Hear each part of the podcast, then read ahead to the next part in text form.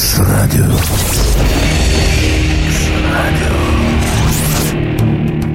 Из тамбовской студии «Я против зла» или Сергей Степанов. Также у нас Ярославль на связи, Ирина Борисовна Савинова. Там традиционный наш вахтер, можно сказать. Да, Ирина Борисовна? И у нас Киев тоже с нами. Сегодня, насколько я понимаю, это Киев. Дмитрий и Ирина Сморж. Здравствуйте. Здравствуйте. Здравствуйте. Давайте мы так договоримся. Без вас эта программа невозможна. У нас на X-радио большинство таких программ происходит. Если кого-то нет, то и программы нет. Вот. Дмитрий и Ирина, ну, по крайней мере, один из двух, обязательно должны быть на этих программах, которые, я надеюсь, будут таким циклом программ. И предварительное название по предложению Ирины «Выздороветь и остаться в живых». Прямо сериал какой-то. Да, напоминает остаться в живых, ну, особенно. А вы можете сразу же задать вопрос: а почему вы считаете, что программа должна так называться? Это да, уже кстати, хорошее начало для разговора. Ну, остаться в живых очень приятно всегда. Так, есть какая-то опасность в этом, есть что-то такое непредсказуемое в этом. Выздоровление тоже актуальная вещь практически для всех, потому что 100% даже детей, говорят, не рождается, ну, по здоровью, да, обязательно какой-то процент каких-то неполадок. Но вот такое сочетание, в принципе, для большинства людей достаточно выздороветь. Оставаться в живых, они и так как-то справляются, по-моему.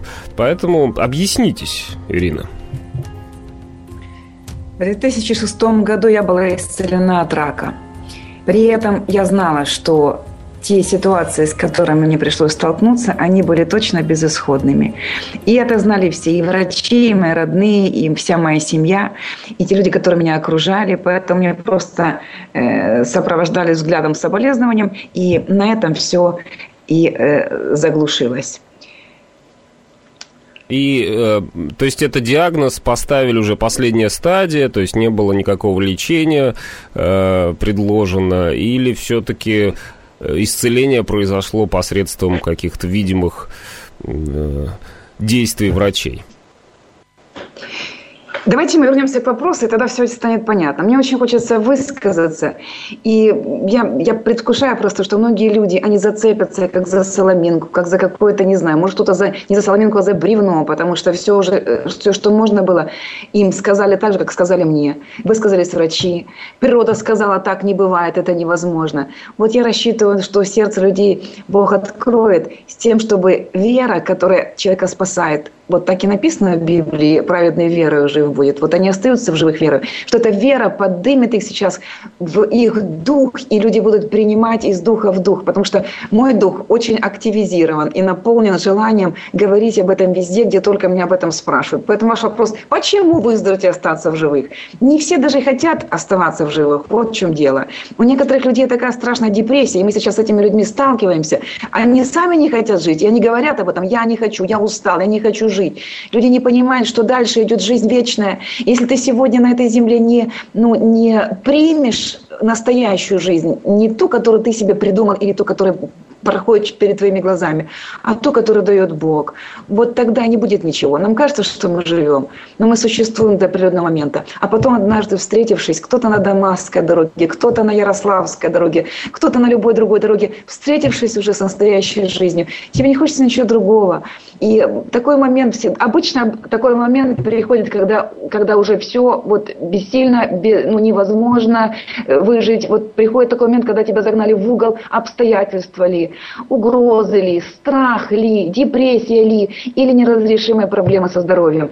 Вот такой момент приходит, и этот человек готов открыться для последнего и вот самого удивительно надежного варианта. Ирина. Пожалуйста, Ирина Борисовна. Наверное, один и тот же вопрос. Ирина, вот в данном случае вы сказали, что вас так припечатали со всех сторон, и вы умолчали, как вы об этом думали. Вот они сказали, да, все, конец, жди. В это время как вы себя чувствовали? Вы сейчас уже на высоте, вы можете уже говорить по гамбургскому счету о вере в выселение. А тогда, когда вам все это предложили, в каком вы были состоянии? Физическое состояние оставляло желать лучшего, потому что мое тело, в общем-то, не предвещало ничего хорошего, ничего жизненного. И это как-то очень быстро стало развиваться, потому что никто не ожидает услышать диагноз рак в ухо от абсолютно компетентных врачей. И у меня были возможности лечиться. И мы как бы обратились за помощью, потому что другого... Я знала, что Бог исцеляет. Я знала еще, вот много-много лет тому назад, я знала, что Бог есть, я знала, что Он исцеляет. Но, знаете, есть разные ситуации, когда просто вот Бог коснулся, и ты понимаешь, так, это не могли сделать врачи, это не мог сделать никто другой, значит, это где-то свыше. Вот А есть вторая сторона медали, когда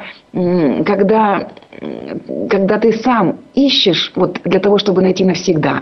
И это вот путь. Это путь. Вот сегодня мы служим в миссии «Путь». У нас так и называется миссия «Путь». Потому что принять свое исцеление мало, нужно пройти этот путь от начала. И конец, не знаю, где будет конец. Наверное, еще вот за пределами вообще этой физического мира будет еще что-то обрезаться, уничтожаться. У нас такое, не то, что нас разрушает. Вот. Но когда я услышала этот диагноз, я понимала, что врачи не ошибаются, я видела свои симптомы в этом теле, и было очень больно. Поэтому я понимала, что, причем на вопрос такой, знаете, простой, человеческий, компетентному врачу, слушайте, ну скажите мне, будем жить или не будем жить? Это я шутила так на самом деле, а врач совершенно честно, глядя мне в глаза, сказала, вам правду сказать? И правда была не на моей стороне, потому что я должна была умереть. Как и многие другие люди, которые сейчас приходят в таком же состоянии. Я ходила по коридорам, там, где выдавали такие же диагнозы, и люди заламывали руки в слезах, вот в отчаянии, безысходности. Но вот в чем дело. Было такое состояние, страха не было. Почему? Потому что я знала Бога, который может меня исцелить. Но сегодня я знаю Бога, который не только может, который хочет, который желает и который заплатил своей жизнью за то, чтобы моя жизнь продолжалась. И без немощи, и болезни. Вот в чем дело. Это большая разница. Просто принять исцеление. Или пройти в этом исцелении и познать Его как целителя, Его как исцеление. Я сегодня знаю, что исцеление не приходит откуда-то, знаете, вот медикаментозно, или через капельницы, или через хорошие препараты. Исцеление – это личность. Это личность. И познавая Его как личность, ты становишься здоровым, и этого тебе уже не отнять. И это не изменится, если ты идешь дальше этим путем. Скажите, Ирина, пожалуйста, Ирина, я буду играть в такого скептика, потому что у меня и в жизни в характере есть немножко такая штука. Но или я представляю интересы слушателей, которые, может быть, скептически относятся к подобным заявлениям. Поэтому такие вопросы буду задавать. Ничего личного, как говорится. Я вас лично не знаю и там не заинтересован как-то в том, чтобы обидеть или, наоборот, похвалить. Поэтому попытаюсь быть более объективным. Вот когда вы встречаете людей, у которых подобный диагноз, которые в таком же положении, да, о которых молятся, они сами молятся, или они верующие, но исцеление не происходит. Это что значит? Ведь чаще всего, такое оправдание для тех людей, которые заявляют об абсолютном исцелении для всех, что у них не хватает веры. Вот по их маловерию не происходит исцеление, то есть они сами виноваты в том, что они умирают от смертельной болезни. С этими людьми как вы общаетесь, как вы их утешаете? Все ли должны быть исцелены, или это такое чудо, которое не должно повторяться вот каждый раз по любой просьбе просящего? Я считаю, что исцелены должны быть все, потому что жертва принесена за каждого лично и за всех. Другое дело, человек выбирает ли этот путь познания этой истины. И вот такие люди... Знаете, сколько много людей приходят просто с улицы? Или по радио слышали о нас, или где-то еще. А мы продолжаем говорить о том, что Бог живой, Он исцеляет, Он желает, чтобы у вас все в жизни поправилось. И это касается исцеления всех сфер вашей жизни. И людям это интересно. Потому что своими силами до какого-то момента они пробовали, где-то получалось, а потом опять тупик. И это только Бог является дверью, куда ты входишь безболезненно в злачные пажити. Все остальные пажити, они, знаете, под большим вопросом, куда они тебя как болото затянут. Поэтому вот я бы хотела, чтобы еще Дима участвовал в разговоре, потому что он не просто очевидец, он был со мной рядом, когда Бог переводил меня из смерти в жизнь, когда врачи были бессильны, природа говорила, так не бывает, когда мое тело вываливалось из всех частей, и кожного покрова иногда и не было, потому что все то, что традиционная медицина оставила какой-то след, то, знаете, это как бы сотрудничество еще и с раком, я считаю, потому что если до клиники что-то работало, после клиники уже ничего не работало, и потом нужно... У нас оставался один вариант, и это был Бог. Вот. И от познания его как личности, как исцеления, привело нас в исцеление. И сегодня в нашем доме 6 лет нет ни лекарств, мы не пользуемся услугами врачей. Это как бы результат. Но я хочу, чтобы Дима сказал вот от себя, потому что он не только был рядом, он наблюдал, и он участвовал, вот как, знаете, как вот родные и близкие участвуют в судьбах людей, которые умирают или разлагаются, или вот не могут уже говорить, потому что все плохо так. Я хочу сказать, но у нас будет возможность... У нас будет еще возможность по поводу того рассказать, как это все происходило и что я переживал тогда, когда Ира боролась с этой болезнью. Потому что на самом деле человек сам борется с болезнью. Вопрос был, что мы говорим людям, вот, которые приходят. Я хочу сказать, я ответить хочу. Меня коснулась та боль, о которой говорит Сережа. Что говорим ли мы людям о том, что у них не хватает веры. Сейчас очень много... действительно учений об исцелении, и слава Богу, что их много в церкви, я имею в виду, и каждый трактует, каждая церковь, каждое направление трактует по-своему Слово Божье, но мы знаем однозначно, что ранами Иисуса мы исцелены. И это произошло 2000 лет тому назад, и это слово для каждого из нас. И мы точно знаем, что Иисус не говорил каждому из исцеляемых, или кого Он исцелил, а Он исцелил всех, кто к Нему пришел. Он никому не говорил, что твоя вера должна быть такого-то уровня, или тебе не хватает веры. Когда вера находилась, Он поощрял этих людей, правда? Да, Он всегда говорил, что это хорошо, что у тебя есть вера. Но не всегда необходимо. Он говорил и тем людям, которые... он воскресил мальчика, который был мертв, да? Он воскресил, он исцелил еще людей, которые не знали Его как Господа. Поэтому Его милосердие, оно достигает любого человека, сколько бы веры в нем не было. И у человека появляется вера тогда, когда он принимает исцеление. Так вот, в жизни нашей есть хороший учитель, и его многие знают в церквях, это Джон Лейк. Он в прошлом веке, в 20-м, очень много служил, благодаря его откровению об исцелении было пробуждение в Африке, много церквей было рождено, и там очень большое количество исцелений было и там, и потом в Америке. И вот он, его учение говорит следующее: вы не должны требовать от человека, за которого вы молитесь, чтобы у него была большая вера. Достаточно... Он говорил, моей веры достаточно для того, чтобы я помолился и исцеление пришло. И мы сейчас к этому идем. Мы не можем сказать, что мы достигли уровня веры Джона Лейка. Мы не можем сказать, что мы достигли уровня Иисуса Христа. Но я могу точно сказать, что мы уже не такие сегодня, как вчера. Но и еще с большей уверенностью я могу сказать, что завтра мы будем уже не такими, как сегодня. То есть мы ученики. Мы в процессе, мы в пути, мы каждый день растем, потому что каждый день мы практикуем молитву за исцеление, молитву за освобождение, пребывание в слове, пребывание в молитве на языках. Дорогие, будьте добры, я хочу задать наивный вопрос. Особенно он важен, мне кажется, для первой передачи. Вот когда Ирина сказала, что в нашем доме нет ни лекарств, ни капельниц, ни всего остального, у людей может создаться впечатление, что помощь врачей не нужна. Однако же Иисус говорил, что не здоровому нужен врач, но больному. То есть в данном случае он нормально признавал присутствие врачей в жизни людей.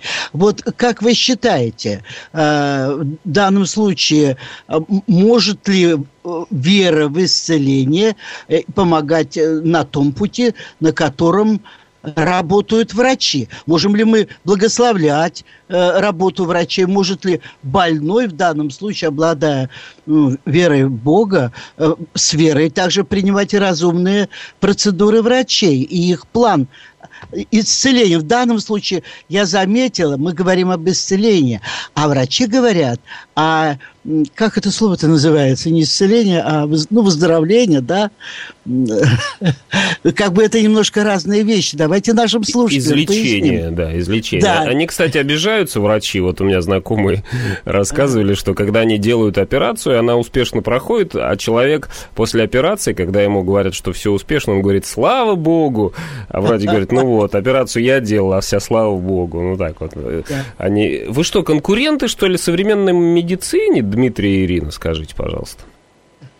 Я хочу сначала просто вот, коли Дима затронул тему Джона Лейка, я хочу сказать, что вот этот человек в прошлом веке, он посылал своих учеников в те дома, где люди были в безысходности, и говорил своим ученикам: идите и не возвращайтесь, пока человек не исцелится.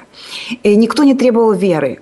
И сегодня, знаешь, я вот все ближе к тому, чтобы вообще не спрашивать вообще, насколько ты грешен, насколько ты вот сначала покайся, потом тебя Бог исцелит. Мы просто от себя ожидаем, мы даже не от тебя, мы ожидаем, что Господь через нас коснется человека, и тогда он уже как благодарное сердце отдаст ему жизнь, вот этому целителю, который к нему прикоснулся. Мы просто молимся сами, не спрашивая никаких вообще. Если Дух Святой показывает на какие-то вещи, мы говорим. Возможно, это такой-то червяк или крючок, который держит этого человека в болезни.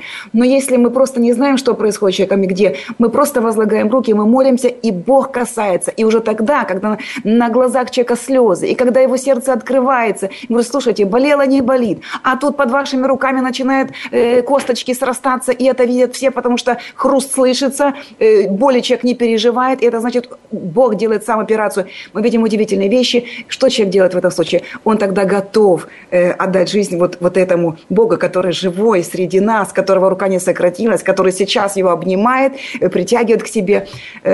Что по поводу врачей, Ирина Борисовна? Врачи хорошие люди, и тоже ничего личного, как Сережа говорит. Ничего личного, абсолютно. Я архитектор, и мне тоже хотелось бы, чтобы мой труд был оценен теми людьми, для которых я стараюсь. И у меня хорошие работы на самом деле, архитектурные. И я работаю с интерьером, это внутреннее пространство. Работала. Я ошиблась с окончанием, потому что сегодня я служу людям, и это лучше.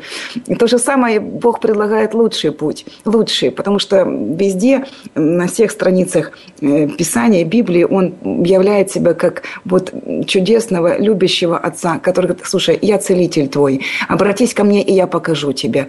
Но поскольку мы не знаем его, мы обращаемся куда угодно, за помощью к человеку, к банкам, если это какие-то кредитные операции. Мы делаем то, что нам понятно. Мы делаем то, что мы знаем, чему мы научены в этом мире. Но вот в чем дело. Исцеление приходит от одного только Бога. От одного только Бога. Врачи могут... Достань мне книжечку, Дима, «Я верю в чудеса», Кэтрин Кульман. Она так чудесно пишет об этом. Она говорит, что врач может присоединить сломанную косточку к косточке. Он может зашить какие-то мышцы. Он может сделать физическую часть работы. Но исцеление приходит из другого измерения. Как и болезнь входит. Ничего личного, опять же. Не потому, что человек плохой или хороший. Болезнь приходит через определенную открытую дверь. И ты не видишь, как она приходит. Однажды мы служили на радио Эммануил Ильич. Подождите, Ирина, подождите. Мне интересно, вы можете, конечно, рассказывать, но у нас впереди еще много времени для того, чтобы мы услышали все ваши истории замечательные. Но, знаете, у меня такое какое-то отношение, с одной стороны, простое, может быть, фаталистское даже, в какой-то степени, по такой русской традиции. И потому что, если Бог допускает болезнь, иногда Он допускает ее для того, чтобы душа спаслась. Да? Павел молился, и как-то его Бог не исцелил, достаточно для него было благодати. И некоторым людям здоровье вредит, душе вредит. То есть они здоровы, они со своим здоровьем распоряжаются, еще больше грешат. Да? И им, конечно, исцеление, если вы им предоставите, для души, я как-то по своему размышлению думаю, что вряд ли сильно поможет.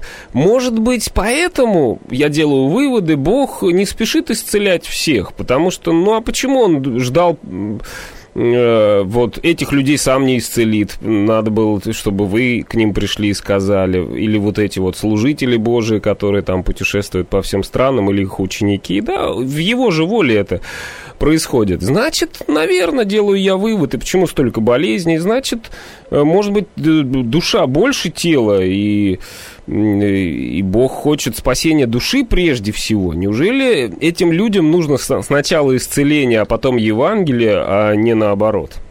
Сережа, у вас есть дети? Конечно. А вы хотите своих детей научить раковыми опухолями чему-то? Или страшной боли, чтобы они научились этому? Вот так. Хотите Знаете, я хочу, чтобы мои дети были спасены. Если это спасение происходит даже через такие ужасные страдания и болезни, лучше, чтобы душа была спасена, чем они будут всегда здоровы, видимо, счастливы, и душа их погибнет. Вот это будет настоящая трагедия. А Бог, Он совершенный Бог. То есть и Он есть любовь. Лично хотели бы, скажем, привить вашему ребенку какую-то бактерию, чтобы он помучился и стал лучше. А будет ли он любить вас после этого, ваш ребенок? Вы понимаете, вы меня наделяете функцией Бога, да, и говорите, вот если бы ты Бог, ты бы там... Я не Бог, я не знаю, к чему это приведет, я не знаю, как это вылезет. Конечно, никого заражать я не собираюсь. Но вы, Сереж, как исцелители, вы почему-то на себя берете функции божества, вы приходите и говорите, тебе нужно исцеление. Может быть, ему не нужно исцеление. Может быть, Божья воля в том, чтобы он поболел, пострадал, осознал что-то и пришел, в конце концов, для души его будет полезно. Но вы утверждаете, что исцеление прежде всего. Вот в чем вопрос. Да, Сереж, мы, что для нас является основанием наших жизненных принципов, там, истины абсолютной, что для нас с вами является этим? Библия. Для меня, конечно, священное писание, воля Божия, которую он открыл в своем слове, конечно. Слава Богу. Есть ли в Божьей воле, так, ту, которую он открыл в Писании, желание, чтобы человек мучился, и отложить даже исцеление на завтра? Скажите мне место Писания конкретное. Ну, вы понимаете, сначала делаете утверждение, которое я не делал, а потом хотите, чтобы я подтвердил это Священным Писанием. Но, к сожалению, давайте мы на этой самой интересной ноте нашу сегодняшнюю пилотную программу завершим, и в следующий раз вот как раз с этого и начнем. Мы как раз и подготовимся, да, истории в Священном Писании, которые говорят об исцелении и о том, что не все люди исцелялись все-таки, а о тех страдальцах святых, да, которые были и мучились, и в болезни в том числе, но все равно были угодны Богу. И о тех, кто успешно исцелился, но, например, не пришел к вере, там, ну, по крайней мере, об этом ничего не известно, как там про Неймана, например. Я предлагаю вот для следующей встречи прочитать хотя бы ту историю, как очень долго молился царь Давид о заболевшем дитяте своем, который он в грехе нажил со своей женой, когда еще они не были женаты, она была женой Урия. Как он молился долго, как он постился долго, но дитя умерло. Да, вот это... надо учитывать, что царь Давид жил в Старом Завете, а мы уже живем в Новом. Я понимаю, но есть Бог, разница. Он тот же самый. Давайте мы на следующий раз и разведем это все. Такой будет у нас задел, да. Вы уже поняли, наши дорогие слушатели, что мы здесь не как из басни Крылова, да, не собираемся мы как кукушка хвалить петуха, да, и в обратном направлении тоже. Но хочется все-таки познать истину. Вот в чем она заключается по отношению к здоровью, по отношению такой вечной жизни, веры, потому что на самом деле, как сказал Дмитрий, очень много сейчас в мире людей, которые заявляют, я знаю секрет здоровой жизни, секрет исцеления. И после этого можно туда вернуть любую ересь, откровенную и неоткровенную, да, может быть, есть на это воля Божия, а может быть, у меня есть большие сомнения, что есть эта воля, да. Вот будем разбираться постепенно, и я хочу поблагодарить наших сегодняшних участников, это Ирина Борисовна Савинова из Ярославля, и самые главные участники, которые на своей жизни испытали, что такое Божие исцеление, Дмитрий и Ирина Сморж. Большое спасибо. До встречи. До свидания. Сережа, еще один вопрос. Можно предложить слушателям задавать свои вопросы к следующей передаче. Да, обязательно. Обязательно задавать вопросы. Причем... Причем любые вопросы любого порядка, ну, конечно, мы их будем фильтровать, но не надо беречь наших. Они бойцы, вы уже поняли, да? Ирина и Дмитрий будут стоять и будут бороться. Они не просто такие люди, которых следует пожалеть, но и в этом мы и выясним на самом деле то, что хочет от нас Бог в том числе. Я очень на это надеюсь. Предлагаю. До свидания.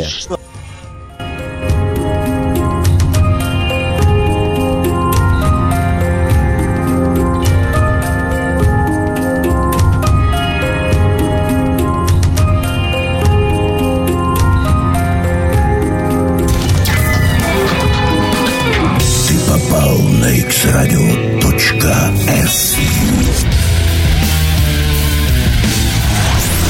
X-радио.su